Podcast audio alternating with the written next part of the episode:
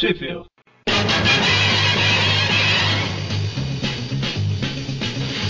Bem-vindo a mais um Trip View. Eu sou o Vic. E eu sou o Magaren. E eu sou o Mônio. E hoje a gente tá mais animado, né? Porque é a primeira gravação. Esperando. É...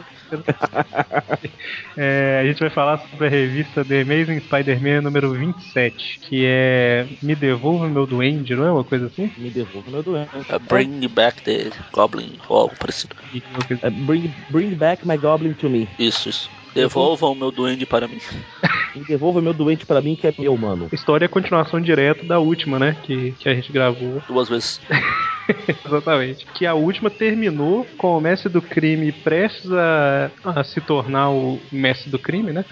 Lá no- no- na frente de todos os principais bandidos, líderes de gangue da- de Nova York. Isso, a frase que você procurava é virar o chefão de todo mundo. É, é, o mestre do crime ia virar o mestre do crime, né? Isso, muito bem. E, e nesse momento o Duende Verde chega lá no, nesse, nesse depósito com o Homem-Aranha desmaiado nos braços. Né? A história começa aí. Ele é amarrado, acorrentado na verdade. Se você não ouviu o programa anterior, é bom que ouça pra entender, né? Previously on Tweepville. Então, assim que o povo vê o Duende Verde com o Homem-Aranha nos braços lá, automaticamente eles começam a obedecê-lo, né? Ele que vai ser o novo chefe do crime. É, qualquer um que derrote o aranha pode mandar em mim a qualquer hora. Essa frase é tão gay em tantos sentidos. Não, e faz mais sentido do que o, o outro, né? O mestre do crime é só um cara de máscara que falou que vai ser o mestre e pronto. É, isso lá é verdade. E o Caolho lá que apareceu na, na última edição, ele tá lá no meio, né? Da, da galera. Então aí os caras que tentam tirar a máscara do aranha, mas como você deve ter visto na edição anterior, ele colou a máscara com teia lá e não tá dando pra tirar. Enquanto eles estão lá puxando pra lá, puxando pra cá, o aranha acorda e consegue se desvencilhar dos bandidos, mesmo ainda estando preso. Ele pula pra lá, empurra um com a cabeça pra cá. Aquele festival de catiripapo. Aquele papo com os braços amarrados às costas, senhores. Isso é lindo demais. E nesse momento os policiais entram lá, né? Que ouvem a baderna, os caras estavam do lado de fora aguardando, né? Aí eles entram, né? O que gera uma distração pro Homem-Aranha que consegue quebrar as correntes lá e lutar com um pouco mais de liberdade. né? E é importante ressaltar que, mais uma vez, os valentes policiais de Nova York enfrentam uma horda de criminosos com os punhos. E que além dessa história aí me fez pensar que foi daí que o, o Nolan tirou a ideia pra esse último filme do Batman. aí. E os caras também enchem todo mundo de porrada sem usar arma. Arma pra quê? Os caras estão armados, vamos ser justos. E durante a luta, o uniforme do Homem-Aranha começa a encolher de novo, né? Aquele que ele comprou na loja lá. Fantasia barata. Fantasia da sul-americana que chamava? Isso. E eu entregando a idade, Essa, Eu- essa fantasia aqui também é sul-americana. É com Paraguai. toda certeza. Então, os criminosos lá, eles acabam se rendendo, né? Porque, sei lá, você tinha uns 40 criminosos contra três policiais que eles não aguentam vencer. Sei lá por quê, né? O, o detalhe que um policial fala é eles não vão conseguir usar as armas no lugar tão apertado, não sei o que. Não faz sentido nenhum, né? Nunca. Tanto que depois o mestre do crime e o Duende começam a atirar pra todo lado. Pois é, ué. é porque são os líderes, né? Eles podem. Tá certo, tá certo que o mestre do crime precisa estar a dois metros dos caras pra atirar, mas.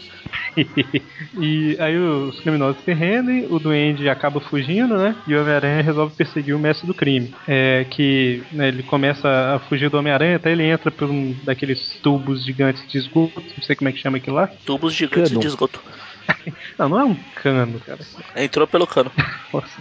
E ele, ele, ele entra lá ne- nesse cano pra despistar o Homem-Aranha, né? E joga um gás lá pra, se por acaso o Homem-Aranha seguir ele, ele ficar atordoado e não ficar pelo caminho. Aí, aí ô Maga. Como é que ele, como é que o Homem-Aranha passa no meio do gás lá? Ele faz uma fantasia de mistério com, com a teia. Eu também pensei no Magali na hora que eu li essa cena. É que eu tava pensando o seguinte, cara. Será que a gente não tem nenhum ouvinte, nenhum dos seis ou sete ouvintes que a gente tem, sei lá, que anima a ouvir os últimos Trip Views e contar quantas, quantos apetrechos de teia o Homem-Aranha faz, não? Nossa. Ele faz um, um capacete de. sei lá o que, que é isso. O, o Mônio deve lembrar, esse capacete me lembrou o, o do Barão Wall do Jirai. Barão ou Nossa. o Ninja Templário, amigo. Tá achando É. o quê? O engraçado é que ele usa o capacete, ele coloca capacete na cabeça aqui e pensa: pode não ganhar o primeiro prêmio no vestido de moda, mas se eu prender a respiração vai me ajudar a passar pelo gás. Então pra que diabos capacete? Dar confiança pra ele. É só pra, porque ele fazia muito tempo que ele não, não testava coisas novas com a teia, entendeu? Ah, ultimamente ele só tem usado a teia pra prender o uniforme. Verdade. Então, aí, quando ele finalmente chega no final do túnel, né? Ele se vê no centro lá do sistema de esgoto, que tem túnel pra todo, pra todo lado, né? Não tem como ele saber pra onde que o mestre do crime foi. Aí ele resolve voltar lá pro armazém onde o pessoal tava, né? Ver se consegue pegar alguma coisa ainda, mas já, já não tem ninguém mais, tá todo mundo embora. Acabou a festa já. A polícia já levou todo mundo embora. Já que ele perdeu a festinha, ele vai atrás do Foswell, que é a única pista dele pra encontrar o mestre do crime. É tudo parece que tá ligado ao Foswell, né? Nessa história. Aí ele chega lá e encontra o, o pequeno rastreador dele jogado no chão lá. Quase tropeça e cai, né? Aí ele encontra também o, o fundo falso do armário lá, que deve o Foswell deve ter saído com pressa pra deixar tudo escancarado. Mas mostra, ele, parece que ele fica um um bom tempo fiscalizando o apartamento todo, vendo se acha alguma coisa. Aí ele vai embora pela janela, como não poderia ser diferente. Aí a gente vê o que o mestre do crime tá prestes a atirar nele de novo. E novamente nada do sentido de aranha. É pra quê, né? Eu vou, eu vou fazer uma observação agora rapidamente, senhores, na imagem do, do mestre do crime apontando a arma quando a aranha tá saindo da janela. A impressão minha ou essa arma dele tem um silenciador? Tem, no episódio passado eu tinha notado. Eu ia até comentar que quando ele atira, a onomatopeia era, era estranha, era o tchac. Aí depois que eu vi, Só que é- deve ter um. Só que essa é uma arma de tambor. Não, não presta atenção em furos do roteiro. O silenciador faz muito sentido dessa arma, né? Não, até, até existe arma de tambor que dá pra usar o silenciador, mas eu acho que nessa época ainda não tinha. Cara, inovação tecnológica. É, ué. Você esqueceu que é o universo Marvel, a tecnologia lá desenvolve mais rápido que no nosso? Tem É. uma explicação ex- por exemplo, temos um rastreador miniatura do tamanho de um palmo. Você tem um cara que constrói uma armadura, veste, entra e enfrenta o crime com ela naquela época. Não, não Né? só armadura, é uma A armadura. armadura que- como uma, uma segunda pele do cara de tão Ah, tá, não, de tão fina, porque construir uma armadura e combater já existia desde o século XIII, eu acho. Isso. Então, como o Homem-Aranha tá suspeitando que o Foswell esconde alguma coisa, né, ele imagina que seja ou o Duende Verde ou o Mestre do Crime. E é, como ele não, não acha nada tal, ele vai pro Clarim pra avisar pro Jameson que o Foswell tá escondendo alguma coisa, né? Diz que ele desconfia que ele é um dos dois. Aí enquanto eles estão lá na sala, confabulando, novamente o mestre do crime tá lá praticando seu esporte preferido, que é mirar nos outros pela janela. Só mirar, muito importante. É detalhe que o, que o, o Jameson chama o Foswell, o Foswell tá lá junto com ele, né? O Jameson, o Homem-Aranha e o Foswell, e o Mestre do Crime tá lá pela janela mirando, igual você falaram. Na verdade, ele nem chega a mirar, ele chega lá e quando ele vai tirar a arma, aparecem dois, três policiais de novo, os três figurantes de sempre. detalhe que entraram três policiais no armazém, né? No, É, são os figurantes. E aí o policia- os policiais lá surpreendem o mestre do crime em cima do telhado, né? E eles, eles trocam é, tiros lá que acaba acertando o mestre do crime. O que nos leva a uma observação rápida. Hum. Eles entram no armazém com 50 bandidos e vão nos punhos. Eles encontram um cara em cima do telhado e metem tiro. É porque esse cara tava mascarado, pô. É isso. E os outros lá no armazém não sacaram a arma. Ou sacaram. Não. Não, Não, porque não tinha muito espaço. eles não iam poder. É, e também Eu tem imagino, isso. que, eu imagino que eles tenham armas muito grandes, não tem espaço suficiente para eles sacarem as armas. E além das armas, ainda tem o silenciador, né? É verdade, é verdade. Aí o mestre do crime, segundos antes dele falar que a verdadeira identidade do Duende Verde é tal, aí ele, ele morre, né? Ele não consegue Um minuto de silêncio. É engraçado que o policial mesmo fala, né? Que é, se ele visse isso acontecer num filme de mistério e tal, ele ia falar, não, que coisa batida, idiota. Eu acho justo você rir de você mesmo. Às vezes eu rio de mim mesmo quando eu tô ouvindo o Trip View ou Tripcast, cara. Eu também rio de você, não esquenta não. Bom, mas prosseguindo. Então aí o policial chega na, no Clarim lá e, e parabeniza o Foswell, porque pelo jeito foi o Foswell que deu a dica de, de que o mestre do crime estaria lá naquela janela apontando pra eles. Não só de que estaria lá, como quem era o mestre do crime, né? Isso. Aí a gente descobre que era um, um Zé Mané qualquer, lá não era ninguém importante pra história. Nick Sortudo Lewis. Não muito sortudo, pelo visto. pois é. Aliás, o que? Qual? Aliás, o pessoal que usa o nick. Olha, Nick, eu ia falar o Nick e o nome dele é Nick.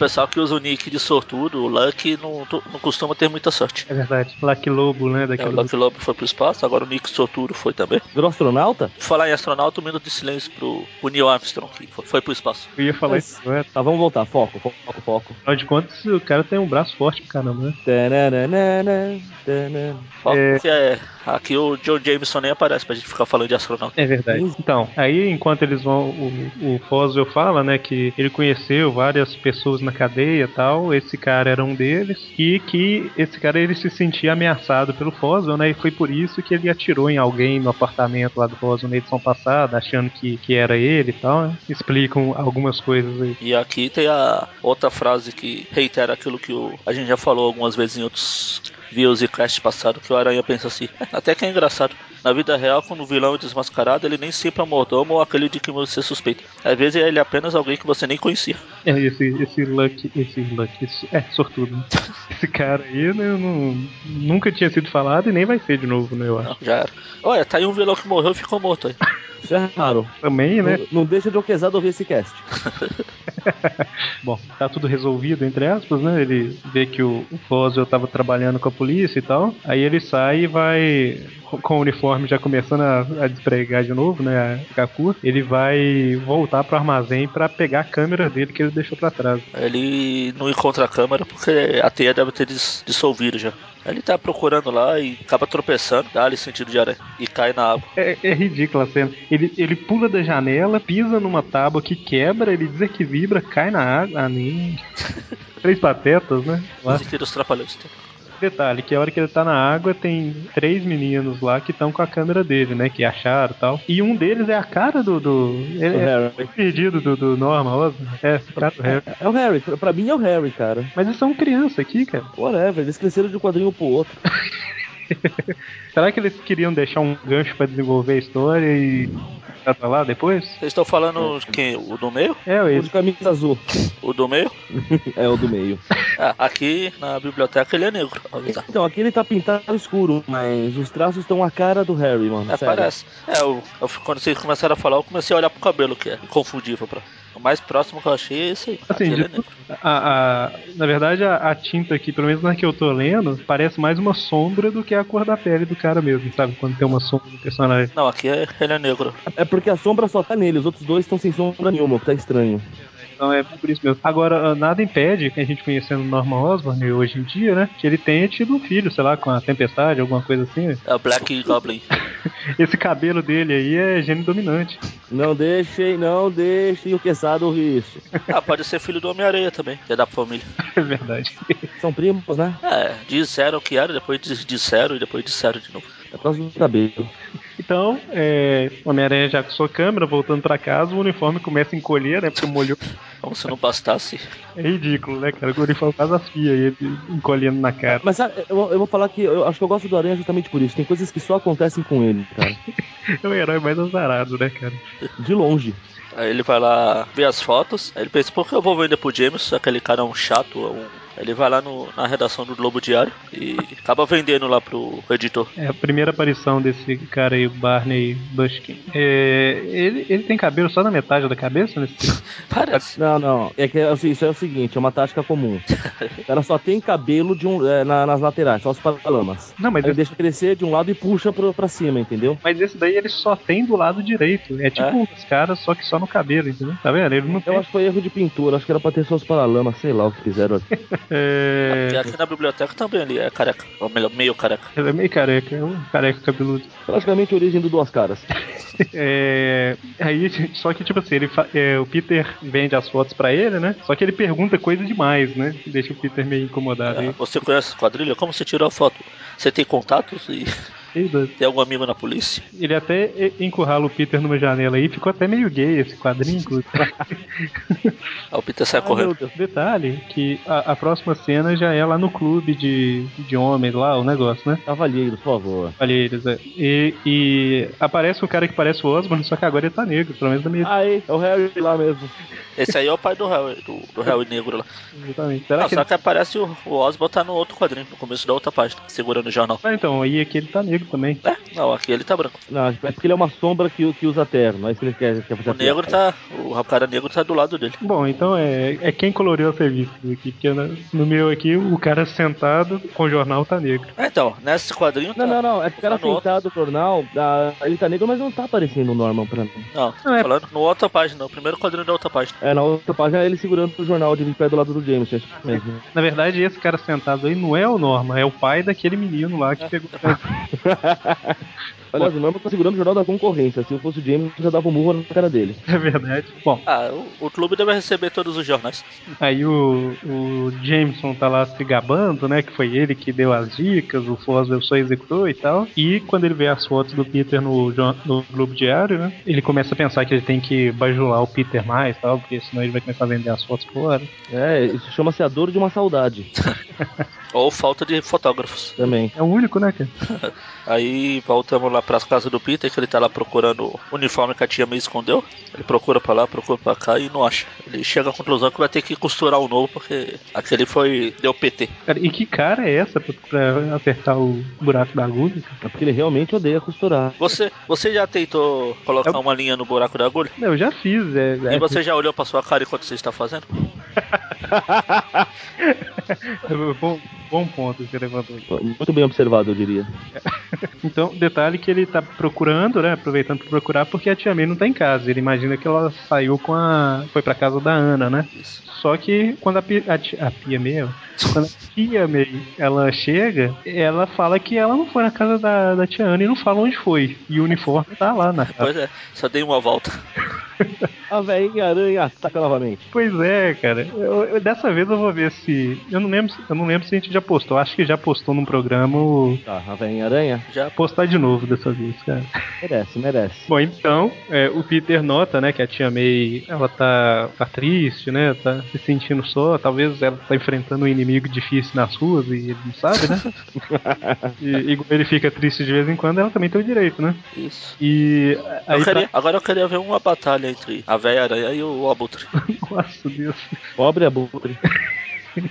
Aí o Peter Ia ser legal, ia ser dois velhos se batendo. bengala e. É, aí a, o Peter resolve chamar ela pra ir no cinema, né? Pra animar ela um pouco. tá? E eu tava reparando o seguinte: é, quando os dois estão felizes, com a mão pra cima, o Peter e ela fazem o sinal, como se fosse uma da teta, né? É assim, É. pega. É sinal a velha secreto. ainda praticando. O Peter eu não tinha reparado, não. Agora que eu notei, mas ela lá, ela tá com a mão, tipo, opa, opa, não posso da bandeira, não. Aliás, aqui é- a tia May fala que eles, ela tem um filme que ela quer ver que é um remake de um clássico. Já naquela época, já, a onda dos remakes já tava atacando. Pois Olha, se, bobe- se bobear, o primeiro filme feito foi um remake. é 65 isso aí? É por aí. Se não for, é perto. Que 65 teve remake de quem? Pergunta difícil pra mim a essa hora. Bom, a gente vai lá pro apartamento do, do Foswell, né? Que tá meio suspeito, com um- pacote meio estranho lá, né? Aí quando ele abre esse pacote, ele tira a máscara do caolho, né? E a gente descobre que o Foswell era o, o informante lá que passou as informações pra polícia e tal. Um instante, você- assim que você falou, ele tira a máscara do Duende Verde. Detalhe que a- a- o, o tapa-olho tá na máscara, né? No- o que é bizarro.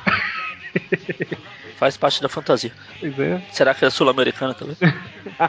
O Sul-Americano tinha que pagar esse merchan todo, hein? Merchan não é o que a gente tá fazendo pra ela não, né? Ups.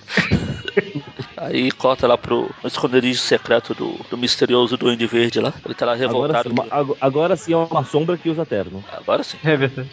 Aí ele é o Noob Sabot do Mortal Kombat. ele fala que o Aranha atrapalhou novamente os sonhos dele de ser rei do crime, mesmo que o Wilson Fisk ainda não tinha aparecido. Que ele vai deixar o Aranha ficar quieto por um tempo e achar que o Duende sumiu. Quando ele menos esperar, vai atacar de novo. É, aí ele desce com o planador na cabeça da aranha de novo. Eu acho que o Duende vai voltar a aparecer aqui no Tweep View só lá pro final de novembro, alguma coisa assim. Isso. O- E se você olhar esse, se você olhar esse segundo quadrinho que ele tá segurando a máscara ali, se olhar bem, dá pra ver até a- os cabelinhos característicos, mesmo o rosto negro. Pois é, já dá pra. Então, mas acho que isso aí é meio que sem querer, hein? Ah, também. Porque o- a, É a ideia do Dítico. sabe, né? Então, não, é que a ideia do Dítico era que nunca fosse revelado, nunca mostrasse quem era. É. Ele, não, ele, não, ele não queria dar uma identidade pro doente. E depois ele fez a mesma coisa com o Macabro. Não, não era ele já. Não, não era o ele. criador do Macabro também. Bom, deixa.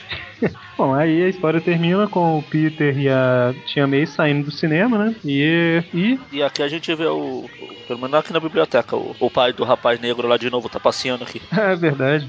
Ah, esse cara tem todas, hein? É, assim como o Clarim não tem dinheiro pra, pra contratar fotógrafo, o pessoal que não tem dinheiro pra figurantes.